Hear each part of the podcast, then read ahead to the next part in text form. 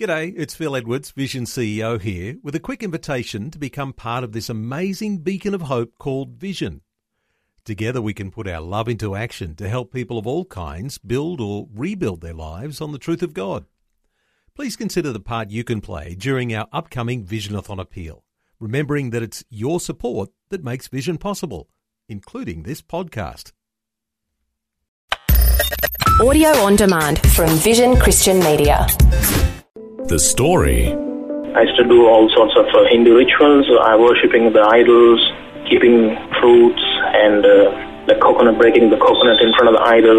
And later on, uh, when the sun starts coming, then I used to go out and uh, do the Surya Namaskar. It is called worshipping the sun. You know, those days, you know, since I didn't knew the Creator, I was worshipping the creation. G'day, I'm Jimmy Colfax. Welcome to The Story. Today we have an international one for you as Karen Hunt calls long distance to South India to talk to Pastor Sam and find out his fascinating life journey. I always enjoy learning about other cultures, and Sam will give us insights into what it's like growing up in India and being deeply involved in the Hindu culture and religion. As we all know, it's often in times of crisis that people find God, and as we'll hear, that was definitely the case for Sam. Once again, he's joining us on the phone from southern India and sharing his story with Karen Hunt. Tell us about your early years. What was life like for you as little Sam growing up there in India? I was born and brought up and raised in a staunch Hindu family, and I was a staunch believer because all this belief system, you know, it I have adopted like you know from my forefathers. Like my grandfather worshipped idols, and my dad did that. And uh, you know, as children, we always follow our parents. So I was following what they were doing and uh, not knowing the truth. And nobody told me about Jesus Christ in those days. So you grew up, your mum, your dad, other siblings? Oh yes, we are uh, three brothers in total. Like I'm the eldest. Mm-hmm. What was it that you hoped to do when you were all grown up? Uh, when I was growing up as a teenager, I really wanted to serve in Indian Navy, but know, God has got His own plans for me. So all that uh, has changed. Like you know, I couldn't, though I was qualified in the exam, but you know, I couldn't uh, qualify in the medical examination, so I couldn't join the Indian Navy. And the best thing I thought later on, the next job was to take up sales and marketing, and that's how I ended up in uh, various marketing jobs in uh, India, in South Africa, as well as in Australia also. Your family, a Hindu family through and through, all boys. Were you close to your brothers? Yes, now we are all very close because now we all came to know the Lord. My younger brother, his name is James, mm-hmm. he came to know the Lord first. And when he came to know the Lord, we all, and this happened somewhere in 1990 and uh, when he came to know the Lord, we all were very furious and uh, we persecuted him. Like, you know, we just kicked him out of the house. He just went out of the house with bare clothes, just one pair of clothes on his body, that's it. And we were so ruthless, you know, we threw him out of the house, thinking that, you know, Jesus Christ is, you know, a white man God and he's not nothing to do with India like that. And we were so foolish and our eyes were blinded. And my brother, he never gave up. You know, he prayed for us, and he really showed those Christly qualities in him. And continuously for nearly for nine years, he prayed for us, especially for me. Like you know, I really those days I used to insult him, saying that uh, your God is a white man's God, and how can you bring that God into our family? Would you insult other Christians as well as your brother who became one? Yes, those days, uh, since you know he's my own brother, I could say anything. But others also, yes, I used to think like that, and I was very fond and uh, take, took pride in Hinduism, not knowing the truth. So I used to do that, like, and I used to make fun of Christians. I used to, you know, sometimes even throw some bad words at them. Can you help us understand what type of religious practices were just normal for you in your Hindu family? Like I used to get up in the morning around early in the morning around uh, between 4:30 5 o'clock in the morning and uh, shower uh, with the red cloths on me and uh, with those wet cloths I used to do all sorts of uh, Hindu rituals I worshipping the idols keeping fruits and uh, the coconut breaking the coconut in front of the idol. And later on uh, when the sun starts coming then I used to go out and uh, do the Surya Namaskar. It is called worshipping the sun. You know, those days, you know, since I didn't knew the Creator, I was worshipping the creation. Mhm. Arranged marriages, was that a part of your world? Yes, in India, irrespective of uh, uh, any religion, like you know, it's a tradition. Like you know, we go for arranged marriages. Like you know, our parents or grandparents they arrange the marriages, and uh, they say like you know, I arranged this girl for you. Just see the girl and get married. That's it. So here you are as a young man. You're working a taxi business, lots of money, life appeared Yeah. to be good. You married your wife. What was your early married life like? As I told you, like you know, that was my business. But as well, apart from my business, I was also working uh, with the hotel industry in India. I don't think I mentioned this in my testimony. And uh, that particular time, like I was at the hotel industry in the sales and marketing department. Apart from my job, I used to have uh, this taxi businesses. And at that particular time, in, in the year 1994, August 18th, I got married to my wife Lakshmi. Before getting married, uh, just only once, in the month of June 1994, I saw her. Uh, arra- this match came to my grandparent from my mother's side. My mother's father got this match for me, saying that you know there's a girl in this village. Just come and have a look. Then I went there. I just briefly looked at her. I didn't even talk to her, and uh, I said, "Fine, I'll get married." And you've been married now for how long? Oh, it's been nearly 21 years, I think. I'm sure, suppose. Congrat- 94 August, I got married. Congratulations! I'm very bad at mathematics. I've been living very happily, and uh, I love my wife. We can't live without each other. In fact, after becoming Christian, you know, after coming to know the Lord, we started our relationship grew more and more and more stronger and stronger every day. That is very special from nothing to something very strong and something very special, as you say. Sam, what was it that happened in the year 2000? Something major. Uh, many people were uh, like you know, they, as I was with the hotel industry, you know, we used to get some few guests from foreign guests from Australia, U.S. and other parts of Europe, and there used to be few men of God also. Like you know, they were sharing, you know, just casually out of conversations, they used to ask me about my faith, and I used to tell them I was a Hindu, and they were tr- they were trying to give me either track or just trying to tell me about Jesus Christ. Then I used to just throw the track away, not in front of them because they're my hotel guests, so I had to respect them. And they used to hire my taxis also, so I had to respect them. So I was acting very cunning, you know. I used to keep the track in my pocket, and later on I used to throw it away, not even reading it. And uh, God has got His own plan for me. The more I was running away, the more people were coming into my life and sharing about God, but still I was not giving even a, a second to think who God is. And in the same way, my brother was also making his own attempts to evangelize me because he, me being the eldest son in the family, like, you know, my brother was talking to me quite oftenly. He was calling me. I never gave any heed to him. Like one fine day, he came to me. He's being my own brother. Like you know, he thought my brother will help me. He ran into some kind of a financial problem because we just threw him out of the house with just a pair of clothes. Nothing was there. Then I insulted him, saying that what? Your Jesus doesn't give you money. Your Jesus doesn't feed you. And I kept some money in front of the idols, and I was. I said, see, take my Hindu gods are giving you money. Take this money. I insulted him like that. I not only insulted him, I actually insulted the true living God, and uh, he refused to take it. You know, he kept on to his faith. Later on, when I came to know the Lord, you know, I cried like, you know, why I behaved so foolish, why I was so adamant. This has happened uh, in the year 2000, early 2000.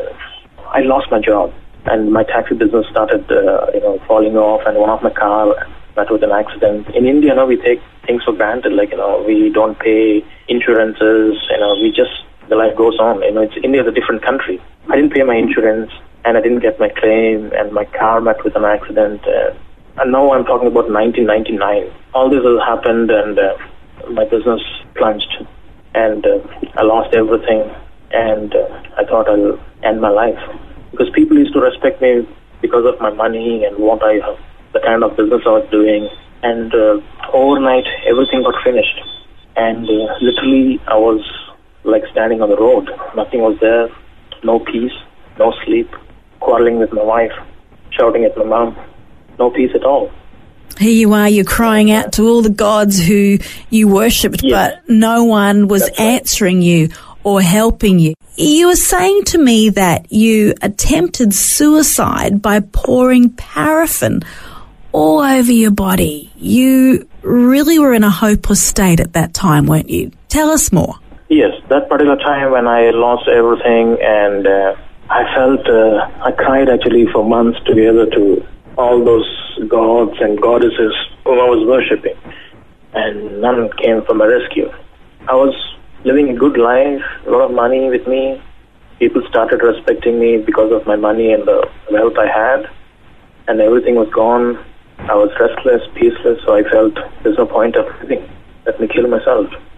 So I felt there's no point of living, so I poured uh, paraffin. In India, we call it kerosene. Mm-hmm. I bought. I went to the market and I bought uh, five liters, and I went inside the, my room, and uh, my wife was there in the kitchen. She was busy preparing food, and this was in the evening, somewhere close to seven thirty, eight o'clock in the night. I poured paraffin, and uh, for some reason, I tried to lit my matches. I don't know why it didn't lit, and uh, that particular time, uh, my wife ran to me, uh, you know, by smelling that smell of that paraffin Mm-hmm. and uh, the matches didn't lit because it got where I don't know what exactly happened. Uh, it didn't lit. I feel God has own plans for me, and he wants me to live for him and his glory. Then, for the first time, I remembered clearly about Jesus Christ. Uh, what about uh, about my brother talking about him, and uh, I don't know what to say, how to say a prayer, and how to address him. So I just casually I called on Jesus, help me. That night, when I first time called on him, I experienced kind of a peace I never experienced before. Amazing peace and a comfort. And uh, that night, you know, months together, I didn't sleep. I never used to sleep properly. I never slept properly. And that particular night, I really, really slept like a baby. You would have given your wife one heck of a scare, though, hey? Yes, I did. She was scared she screamed and called on my mom. My mom was living, my other brother and mom, because my dad passed away in 1995. So my mom and other others were living on the ground floor level, and myself, my wife, we were living on the first floor. So she screamed, and yes, it was a terrific, scary night. Were your children there at the time? Oh yes, At the time uh, my son, he was there, but he was small. He was around uh, five or six years old. So did he tangibly see you in that state? No, he didn't see him because uh, later on I found out that uh, my mom took him downstairs so that he will not know anything. Mm. Yes, later on when I share my story, like you know, my son and my daughter, they know what I did. Jeremiah twenty nine eleven quite clearly says, The Lord has got plans for you. That's right.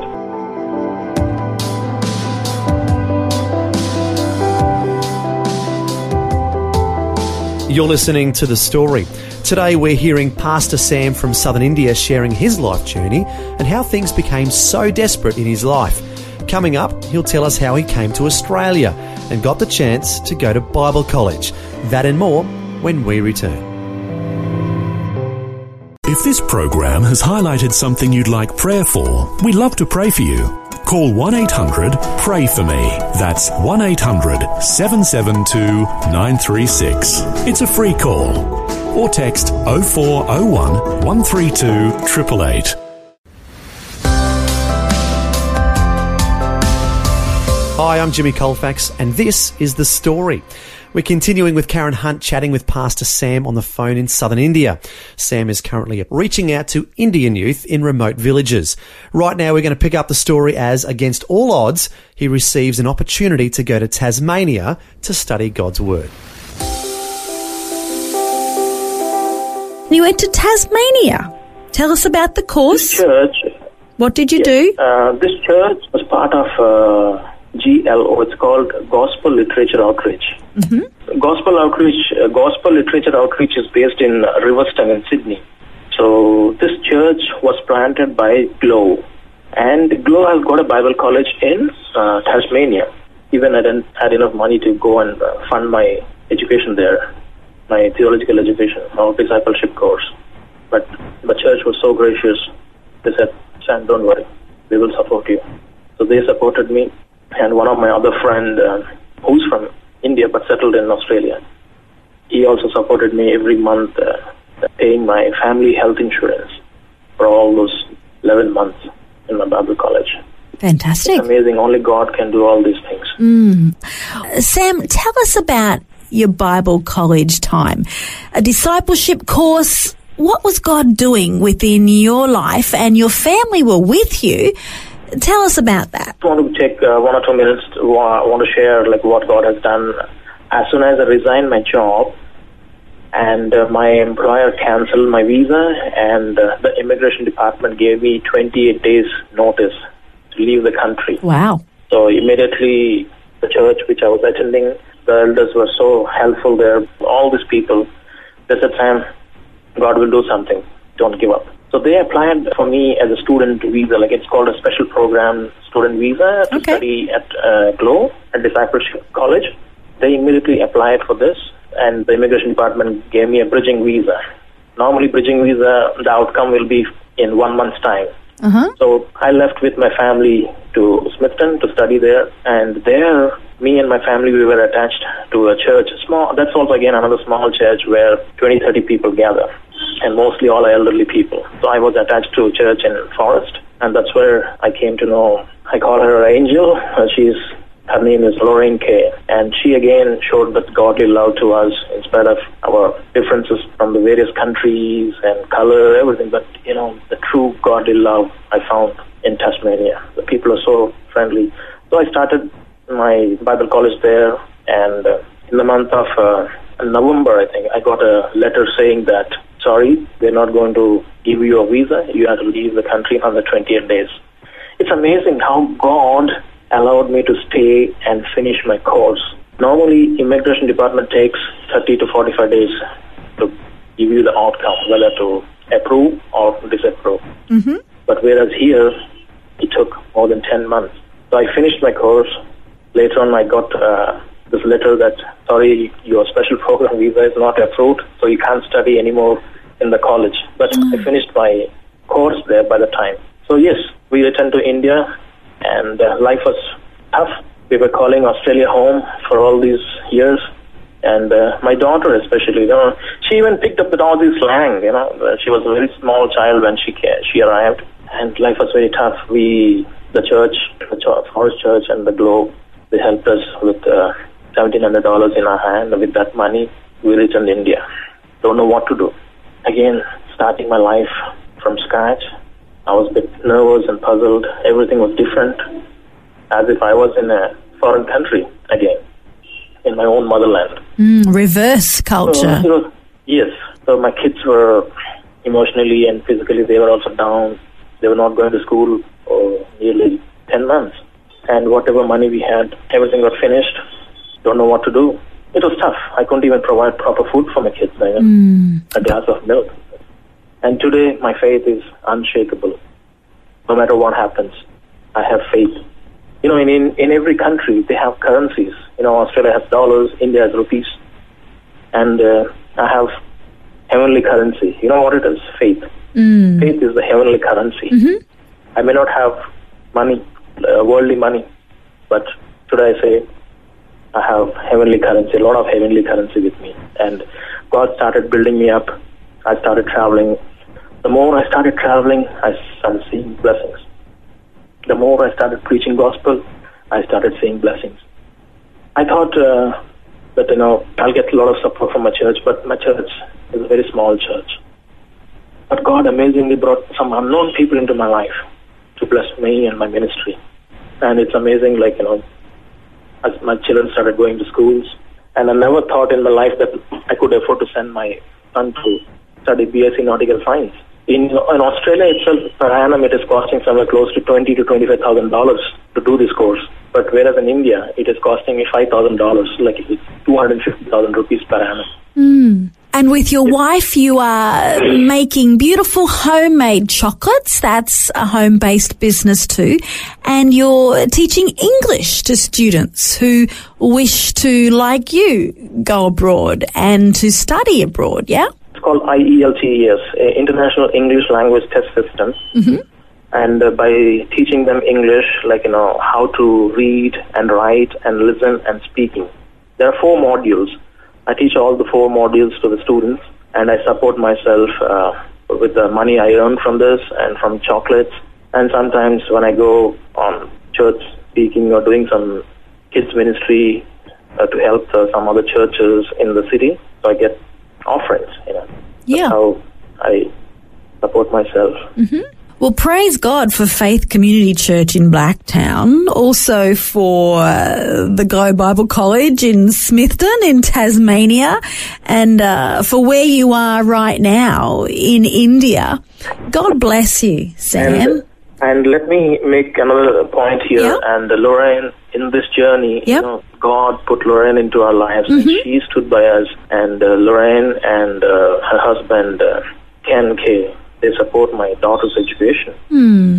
She goes to a good school here. yeah. And when I was in India, that was that's like a top school. That was my dream to send my daughter there. But that, those days, even though I had good money, still it was way way beyond my reach to send my daughter there. That that school is only for cities elite people go there. But now I'm a child of God, and hmm. God sends my daughter there. What's your hope now? What's the next thing for you? My next hope is now I have discovered God's will, what is like what I have to do, mm-hmm. kingdom building.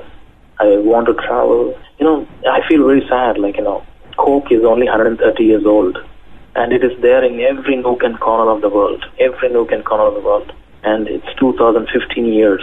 Still, there are a lot of villages, a lot of people, a lot of people groups who don't know about Jesus Christ and who are perishing. I understood God's will for me, and now I'm heading to villages. Sometimes, like, you know, I don't even come home for two to three days. I stay in the hills. I eat what those people offer, and I go and travel place to place, and I preach gospel. I got some evangelism tools from Australia. When I was at the Bible College, I was introduced uh, to these tools by one Mr. Rob George, who is into child evangelism. And uh, I carry a big cube with me. It's called Evangel Cube. Mm-hmm. It's very pictorial, and uh, with, by using that cube, cube, it's very helpful to explain the gospel. Why Jesus has come into this world. What is his purpose? God continue to bless you, Sam, as you step out Thank you very, very much. And greetings to you all from India. That was Karen Hunt chatting with Pastor Sam by phone from India. What an incredible story of how God revealed himself to Sam, and now he's spreading the gospel in remote villages in India. 1 Corinthians 15:3 comes to mind where it says, "For what I received, I passed on to you as of first importance, that Christ died for our sins according to the scriptures." And we pray that God continues to lead and guide Sam and provide all his needs as he does the Lord's work in India. Thanks for joining us for Pastor Sam's inspiring story today. I'm Jimmy Colfax, encouraging you to share your story with someone today. Next time on The Story. Looking back, just his plan and the way he went about doing it. it was so so divine and so orchestrated now that we look back. We know even in those darkest hours, he had it all under control. And it's so hard to remember that when you're in it. Brad and Rebecca and Warren McKenzie are all involved in music. Brad and Rebecca are worship leaders, and Warren is a hip hop artist connecting with youth in Australia. We'll hear their stories next time. The Story. Just another way Vision is connecting faith to life.